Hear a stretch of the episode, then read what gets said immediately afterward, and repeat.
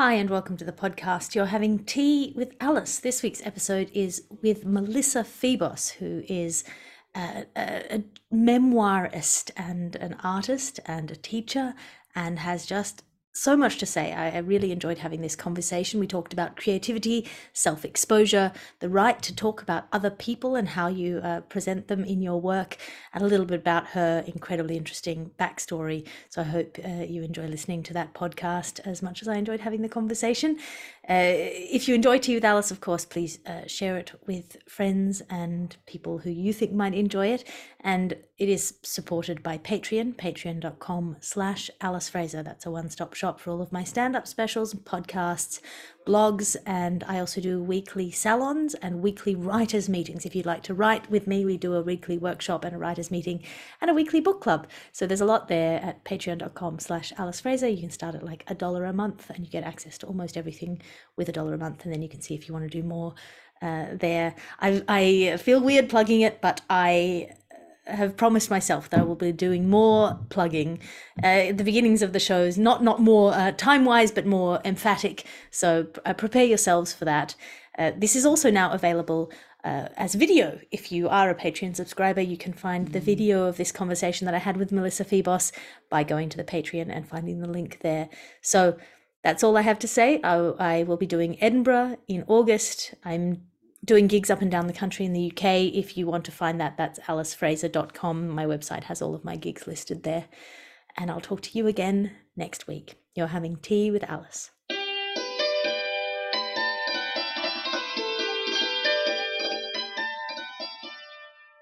Hello, welcome to the podcast. You're having tea with Alice. Who are you and what are you drinking? I'm Melissa Febos, um, and I am drinking. Uh, this is so embarrassing. I didn't. I wasn't expecting to have to tell you, but I'm. But I'm a bad liar. So I'm drinking decaf instant coffee in my Nicola Walker mug that a friend made for me because I'm a super fan. That so. is beautiful. Why do you? Why did you choose instant decaf coffee? Um, this is not um, a judgmental space, by the way. I, I, I'm, yeah, a, I'm a no. tea fan, not a tea snob. No, I can tell. It's a curious space. Um, because I took a nap very recently on the couch with my dog, who is basically like a living endorsement of naps.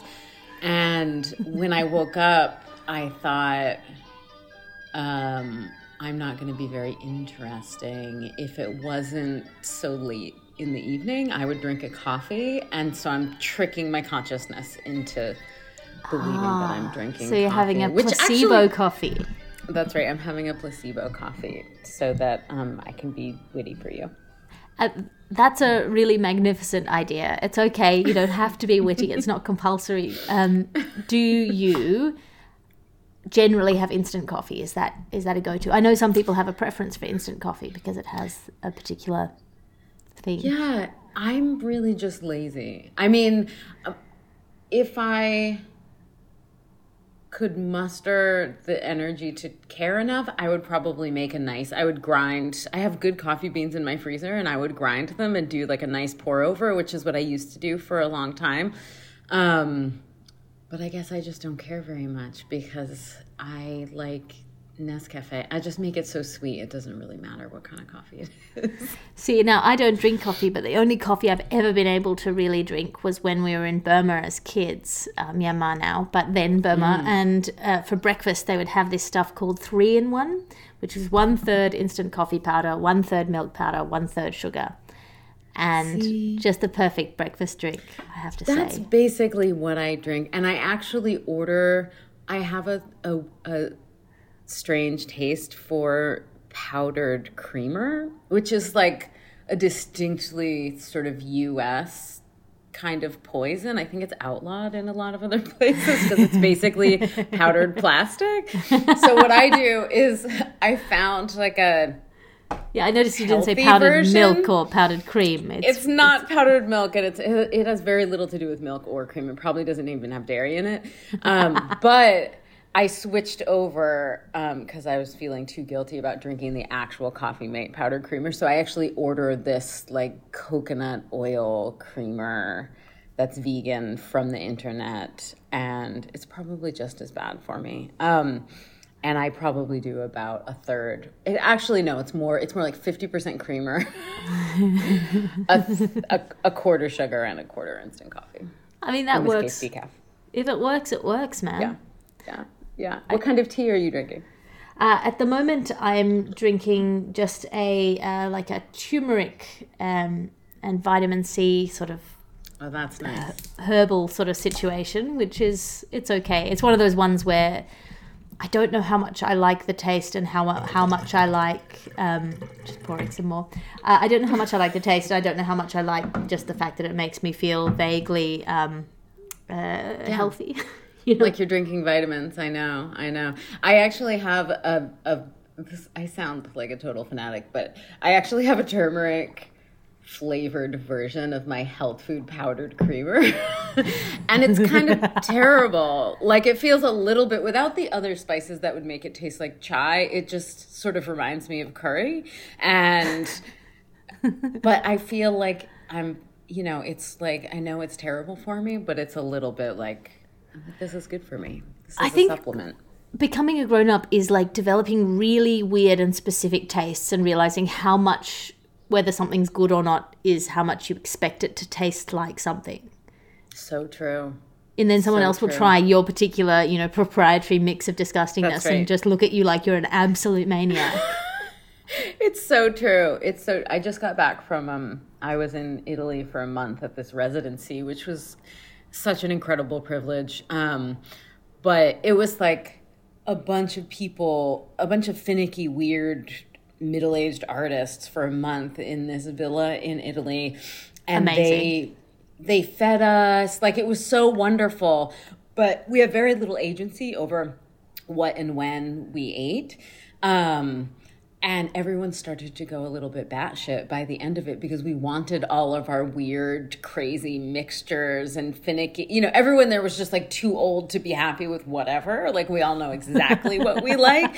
And so for about a week and a half, two weeks, we were like, "This is wonderful, surprise pasta every night." And then in the second half, we were. I was like smuggling hot sauce in all my pockets and scouring the little Italian grocery for instant oatmeal and yeah. So I mean, that I sounds incredible. I, I, feel like that's what uh, dating in later life must be like. So my, my mum died about uh, six or seven years ago now, and my dad is in his sixties, and there are mm-hmm. a lot of uh, ladies who are sort of circling. And um, one of the things of my dad being a kind of Burmese Buddhist is he wears a, a longi or like a sarong to bed. Mm-hmm. Mm-hmm. Um, and he met one of these ladies at the door in in a sarong and you could see her clock it, think it was a skirt, and just go, oh. fine. That's fine. like, like, I will accept this level it. of unusualness. Let me just excuse me while I make an adjustment. I'm good. Yep. and it was just so funny to watch this you know because i was just in the other room just to watch her mental cogs turning of like is this a deal breaker it's not a deal breaker and then also oh he's, he was like oh it's just a burmese longi and her, then her being somewhat relieved uh, but yeah, yeah, just like at some point you have to be figure out where your priorities lie and what's important to you, and it doesn't need to be like. It, it's an interesting thing. It doesn't need to be a big deal to be a big deal, like hot sauce. Right. Right. You know, just a pocket right. full of hot sauce for you is the thing you need to have to make you happy. Right. That's right. That's right. Yeah.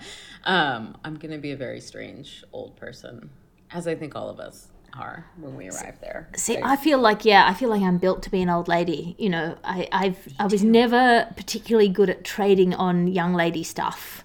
Like mm-hmm. I never was like hot girl or any of that stuff, and I just feel like I've got cheekbones and a personality. I'm going to be such a powerful old lady. That's, That's my right. aim. I feel similarly. I I had dinner at five o'clock. Like over an hour ago. So I'm I'm well on my way. I've my nickname when I was in grad school was Grandma. That's nice. I I was like it's eight thirty. Gotta go. It's almost my bedtime. I have my routine. I have my weird dinner I need to make. Um, I'll see you all tomorrow. It's so much better, I think, to be a young person being mocked for behaving like an old person than it is to be an old person being mocked for desperately trying to reclaim your youth. Oh, but for the grace of God, I hope. I'm, I mean, I don't think there's much danger of me being. I got all of my young person living out by the time I was 23. So it's been you know, geriatric style since then. I really, I really like that. Have you been wrestling with anything recently? Other than access to hot sauce, obviously. Yeah, yeah. Well, now I'm back in my home, in my in my haven, where I have like 60 kinds of hot sauce, and I put it on everything. So it, we're all good in that department. Um, you know, I am. Uh, I am working on a book and I would say that's the thing I'm wrestling with. It's giving me hell. I'm a little bit in the weeds at the moment, um, in kind of a predictable way, but that doesn't necessarily make it easier. Yeah. So when you say in a predictable way, is this something like this part of your general creative process? You have a bit of time in the weeds, or yeah, I mean, I don't schedule it, but it, it arrives at about the same time in all of my, you know, very little about the process of writing a book for me is predictable um, because I sort of have to reinvent the process every time I do it, which is probably why I stay interested in it because it's so damn hard. It would get much easier if I if it was the same every time. But there are sort of some emotional stages that come with it that are pretty predictable and near the end of a first draft, which is where I'm at right now, which means that I have gone through sort of a honeymoon phase and I've made all my outlines and my notes and there's been lots of waxing and waning and basically I'm just super fatigued and I'm sick of it and the inspiration well is like it's dry.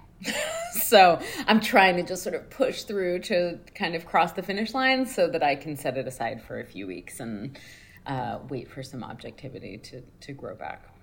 That's really interesting. How do you plan out the creation of a book? Because I'm always like, I had this thing all my life of feeling like I can't do big projects. I just don't have the sustained effort involved. And then mm-hmm. during the pandemic, I did um, a podcast that was daily, mm-hmm. 366 mm-hmm. days of that year, wow.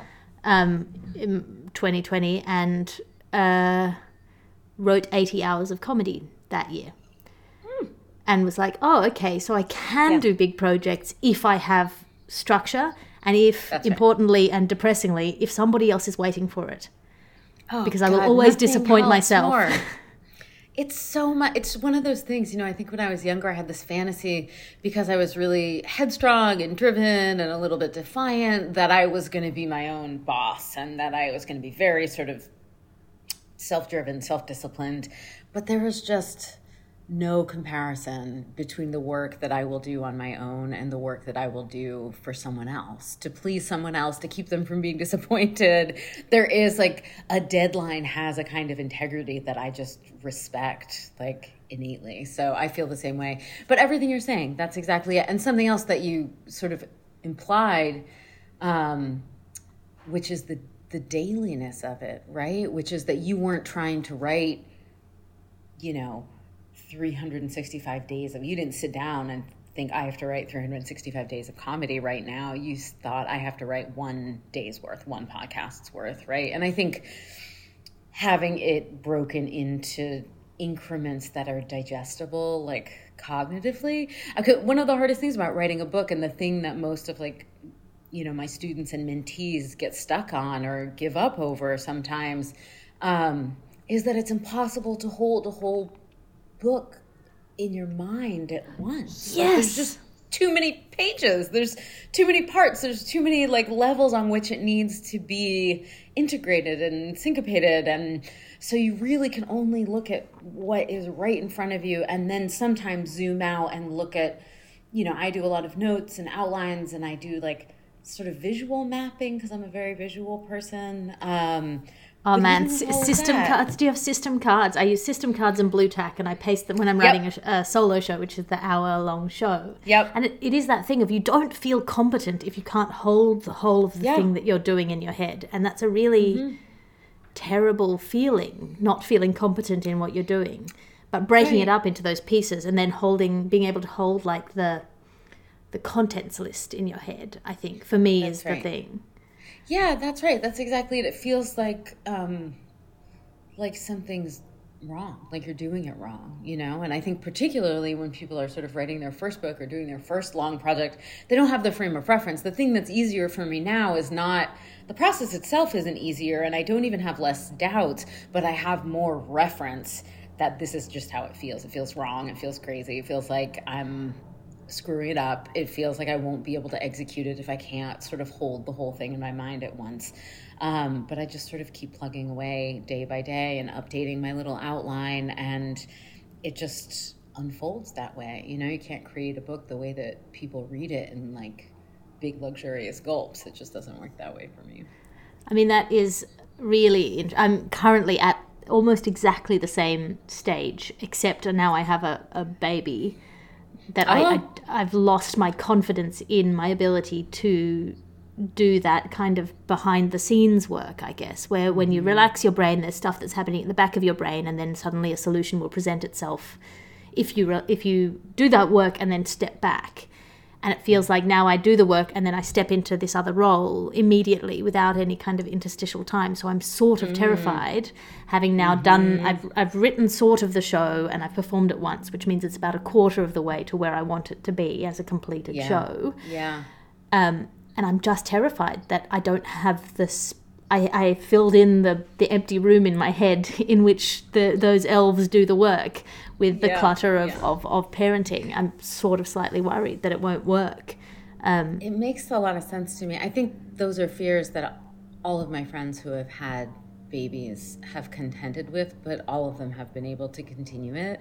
And I just think that raising a human is the most challenging long-term project anyone could conceive of. Um, I mean, and they're constantly giving you deadlines. So if you can do that, then you can finish a, a, a full-length comedy show for sure. I think.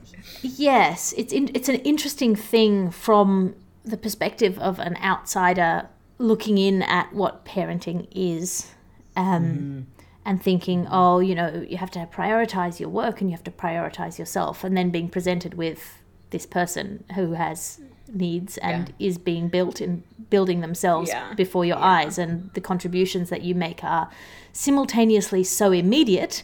She's hungry i mm-hmm. feed her. She needs a hug i mm-hmm. hug her.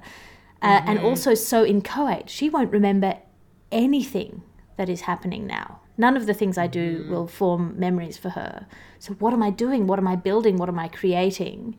And thinking of it as a as a form of art. Like what am i what am i doing really Yeah. and what's the impact that this is having and I, the way that i reassure myself when i feel sort of exhausted by it is that i'm building at the moment how she'll feel when she's alone at night I think that's exactly right. I mean, she doesn't have to remember it for it to shape her, right? You know, I think I have, um, you know, I've written a lot about being an addict and being a sex worker and, um, I don't know. There are some things that I have survived, and I've been asked a lot, um, like, how?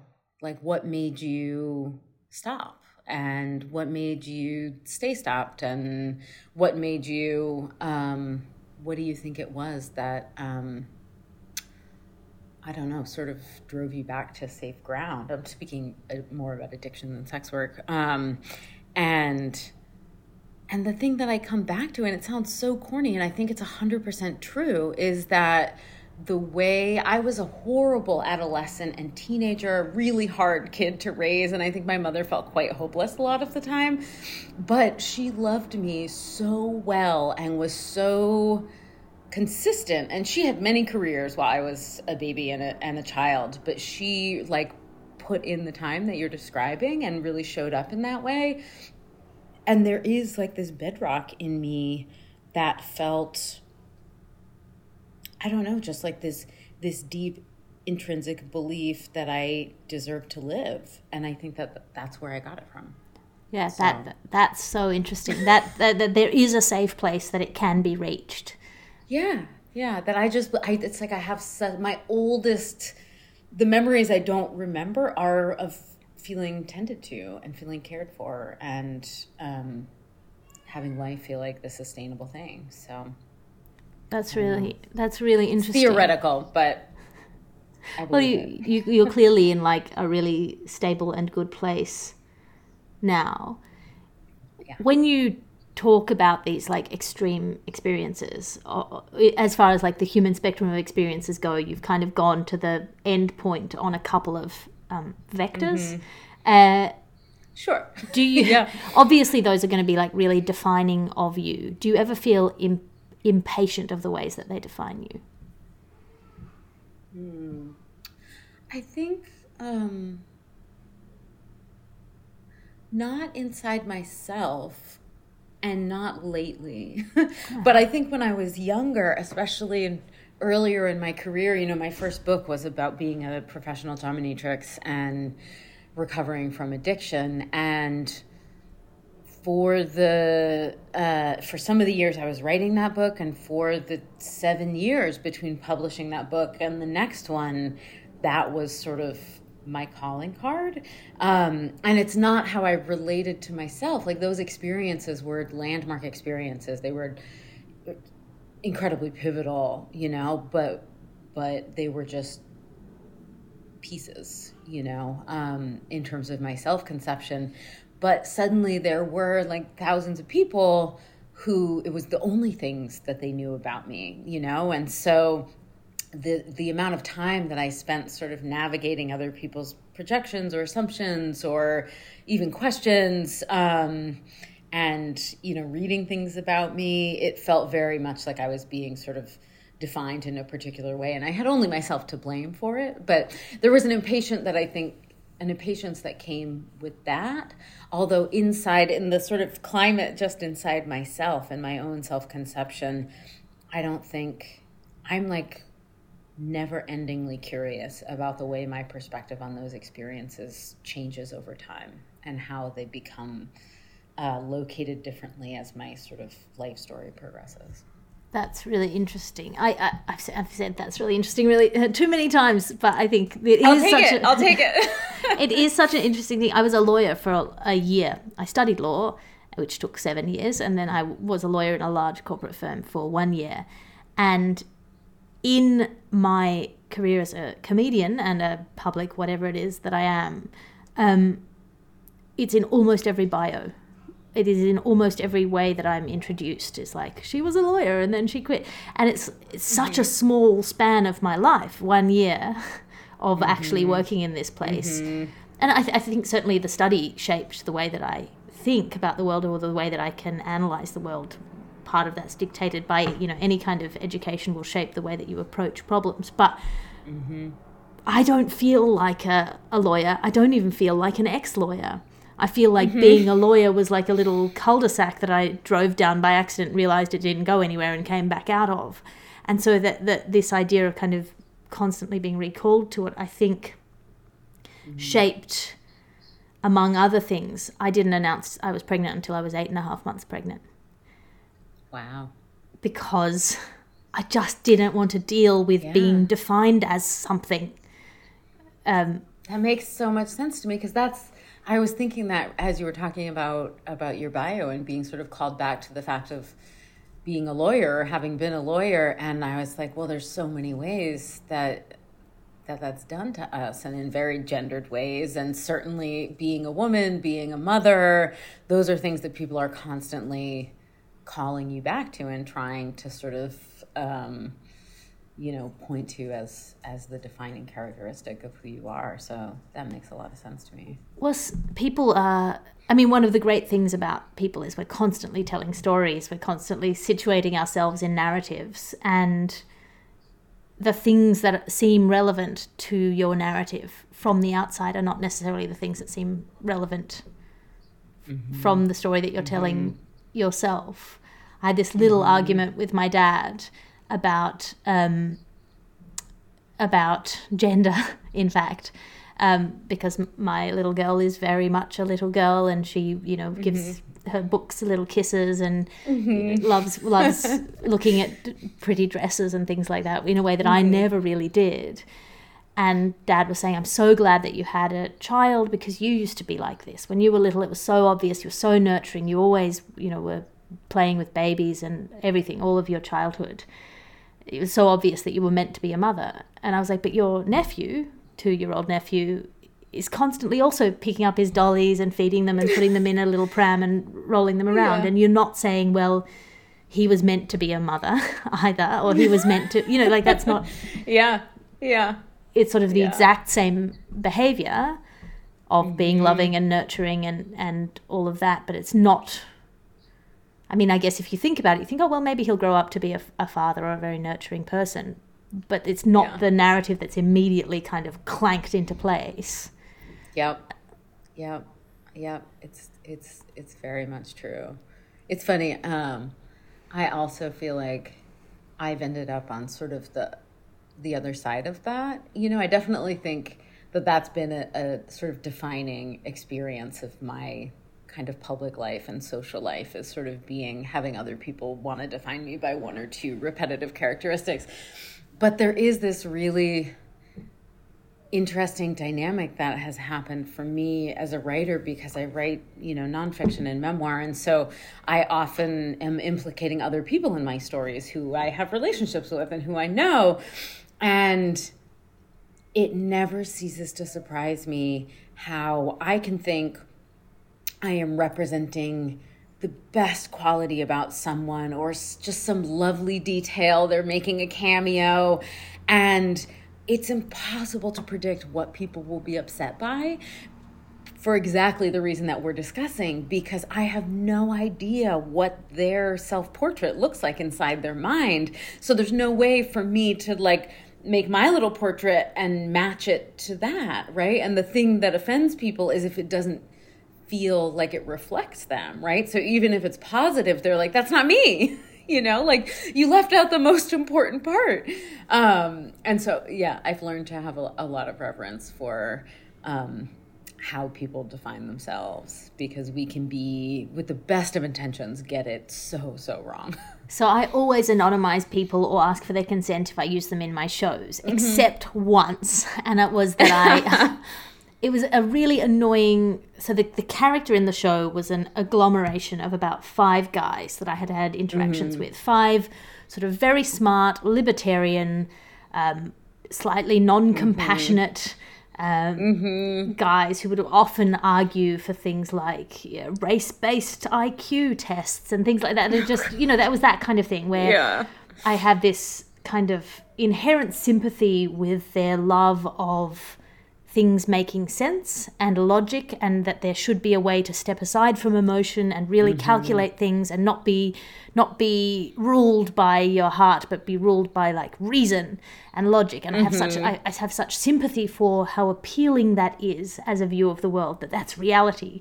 But my own Yeah. instinctive sense is that that is that logic is a framework that you put on top of mm-hmm. reality. Reality exists. No one ever fainted from a syllogism. Like emotion is Right. real, if messy, and the mm-hmm. logical framework that you put on it, neat and satisfying though it might be, is always going to be inadequate. And so to allow it to dictate how That's you react is is incorrect. Anyway, so this is an argument I've had with these five guys, variously uh, important in my life over many years, and it mm-hmm. appears in my shows in mm-hmm. various ways. But there was one segment that I did about about this type of guy, and three out of the five of these guys are called Dave. so I call the character in my show Dave, and I have had none of them watched the show the year that it was released on Amazon. Uh, none of them watched the show, but then about three years after it came out, each of them separately watched the show within about six months of each other and sent me essentially the same email of like, I thought we were friends. Yep. And you've made like Yeah. a, a real caricature of, of me, and you've made like you've exposed me, or you've made me look mean, or, or you know, like you've been mean about me behind my back. Mm-hmm. And I didn't, I didn't really know how to reply because it's not them, but it's not not them, Right. and I don't Right. think I'm misrepresenting them. Each of Yeah. the like, but but I am partly because I'm using three or four different anecdotes and pretending they're about the same person when they're about Yeah. different people. Yeah. But that's like that's for efficiency's sake, and I just don't know. And I've kind of Yeah. just let the friendships lapse because it's too exhausting to try and explain. Yep. And I don't feel Yeah. like I should have to justify it either because you did say No. Yeah, it's not your fault that they have a piss poor argument. that's their that's a them problem. But also, you know, I don't think Dave is identifiable as a characteristic. Like Dave right. is an, is a non-name enough to not mean Right. you. Like You- I don't think you're exposed by it. You know. That's right. And also, there are so many Daves like that. How on earth would you know which one it is? Like, I've written about that guy too, and he is also a composite character of multiple Daves that I have known. So there's no way that we could damage their standing in the Yeah, community. if you didn't want me to make fun of you, you shouldn't have been called. Dave. I've definitely gotten that email many times. Um, sometimes I have apologized when people get upset um, because sometimes I do. It's like there is a way I can sort of feel when I've been cruel, unnecessarily cruel, or in a way that sort of violates, like I don't feel great about it.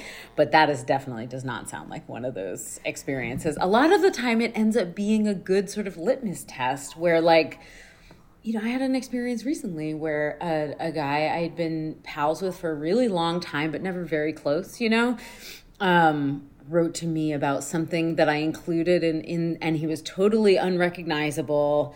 Um, and I actually thought that what I wrote was sort of pointed to some nuances about uh, an argument of his and it was pretty generous and i there was no part of me. I didn't show it to him ahead of time as i normally would with a friend because it was like so small and like a non-issue. I didn't even think of it.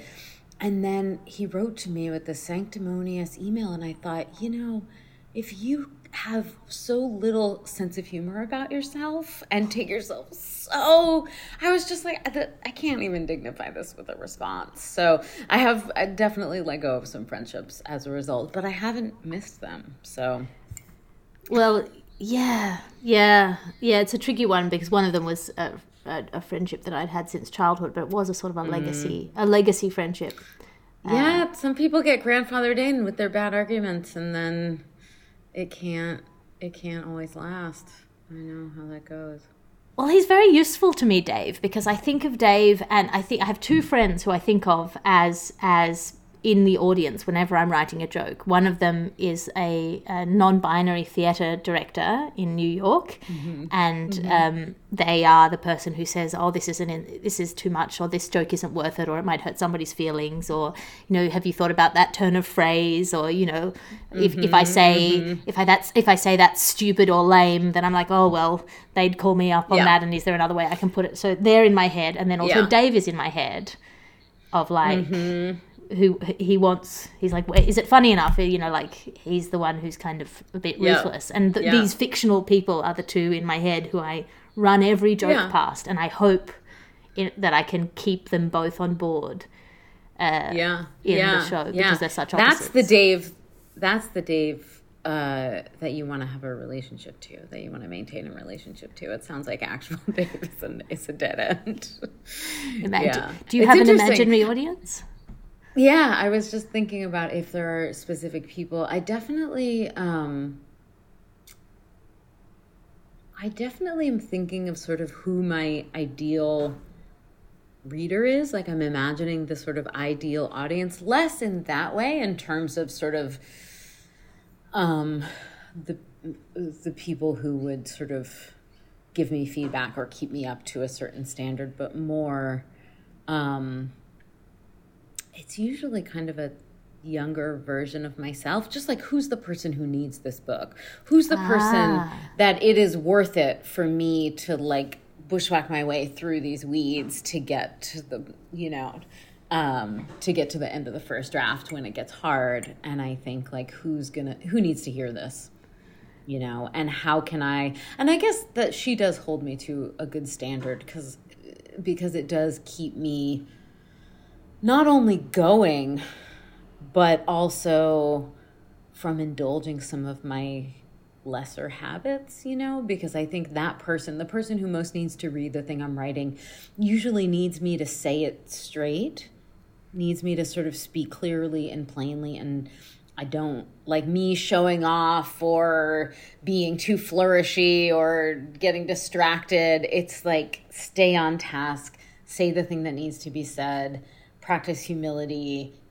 Um, she just keeps me keeps me my best self on the page. But that's more an amalgam or a younger version of myself or um, probably some students or mentees that I've had over the years who needed you know like i'm i'm often sort of writing the book that i would have put in their hands and been like go read this it will help you finish the thing you're working on you know to see what this person did and so um yeah that's how i picture and then sometimes like just smart friends of mine who i know um i just want to write something that they'll love you know and so i can't be lazy yeah i mean that's when you th- think back. When you write a book, do you ever find that the way you have written overwrites your real memory of the thing?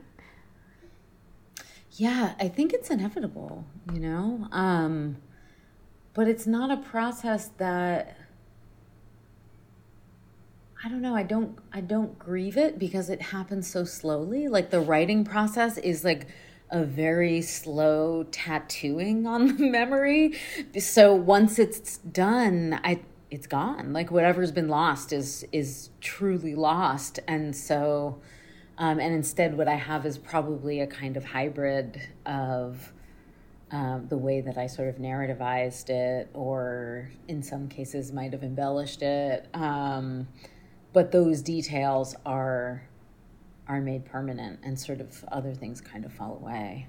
Um, it is interesting. Sometimes I, I will remember something very specific that I didn't think of at the time of writing, and there's such a different texture to that. To remember something from an experience that I haven't written about, where it, I know when it's fresh, you know, and when it's something that I've sort of handled a lot and talked about and had to put words to.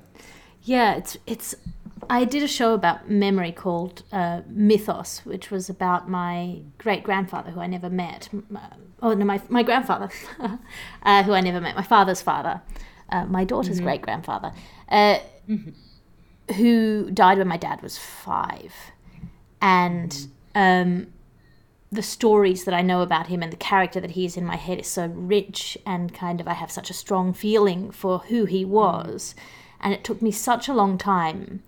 And it wasn't until after I'd started performing the show and listening to myself saying it that I realized that there were five stories in the show about him that I was using to talk about masculinity and memory and mm-hmm, whatever. Mm-hmm. And uh, I realized as I said these stories night after night that these are the only stories I know about him. Mm. And that, in fact, those are the only stories my dad knows about him. Mm-hmm. And that mm-hmm. the way my dad is, which is sort of extreme benevolent patriarch, is because mm-hmm. his dad mm-hmm. died when he was five, and that's what he thinks a dad is, because that's what your dad is when you're 5 And mm-hmm. and that that kind of yeah, filling in the gaps from mm. that was really an, an interesting process for me, just having an insight mm as a result of something that I was saying. does that does that mm-hmm, make sense? Mm-hmm. Mm-hmm. I was like, yeah. Oh, like, that. I feel so moved by that. Thinking about your dad, and it is interesting too how we can, you know, I have a. Um, my dad is uh, also someone who was shaped by some very specific memories and by the sort of mythologies of his family. Um, and so there are a lot. I have imagined memories that have shaped me that I inherited from my father too, because there were things that it felt so important for him to make sure that I understood that were lessons that came from his childhood, which was really difficult. Um, and so I never experienced the things that he sort of gave to me as these kind of parables for living in some ways. Um, but I imagine them so vividly and so incorporated them into like the way that I live and the way that I think about things that um, that they're they're mine, right? And they're different from his. And I that's something that I've written about and thought about a lot too. That is fascinating because I, I remember reading an article about memory being that PTSD memory is different from mm-hmm. other memory, that most memory is social.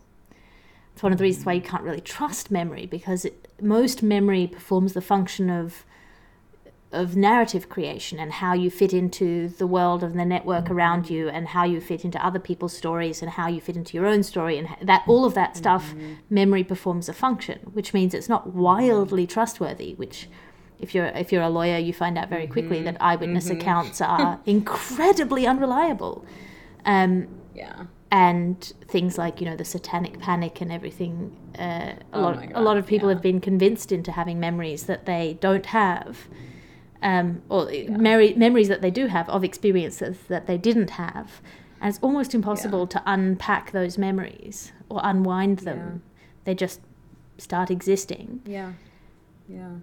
And PTSD memory is in your body. So there's a different mm-hmm.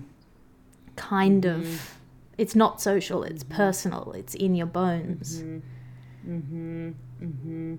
Yeah, for my for my last book, I read a lot about um, somatics and somatic experiencing and sort of how um, those kinds of therapists or therapists who practice that kind of treatment work with PTSD memories to sort of um, basically complete the story of a trauma in the body so that it can kind of release um, the trance of that of that memory and that physical memory. I would like to read that book. Yeah, yeah. There's a there's a writer, um, Peter Levine, who is sort of the guy who founded somatic experiencing. He has a book called Waking the Tiger. That's that's really good and interesting and readable. It's like if you, you can read it if you're not a clinician. this is such a wonderful conversation. I can't keep you for too long, um, but I want people to know where they can find you online, where they can support your work, whether they can buy your mm-hmm. books, and also um, if you would be so kind as to give some advice uh, that you think people need to hear. Oh, sure. Um, well, uh, let's see. I'm the author of four books, and uh, they are all found at bookstores or online. Um, I always encourage people to shop at their local independent bookstore. That's where I shop. Um, you can shop at my local independent bookstore if you want to order from Prairie Lights in Iowa City in the in the Midwest. Um, and you can find links to everything on my website, which is just melissafebos.com. Um, and some advice. Honestly, I think I'm just going to go back to actually what you said at the very beginning of our conversation, which is just because I think it applies to everything hard and worth doing, um, which is just that you have to show up for it every day, even when it feels impossible. You know, just show up and focus on exactly what's in front of you and not try to hold the whole world in your mind at once. Thank you so much uh, for having tea with me. Thank you for having a decaf instant coffee with me, Alice. oh, do you know, or do you not, this dolphin mistress we have got? Elsie Thompson, it is her name, and she helps the dolphins at every frame. Loudy right, doll, loudy right, day.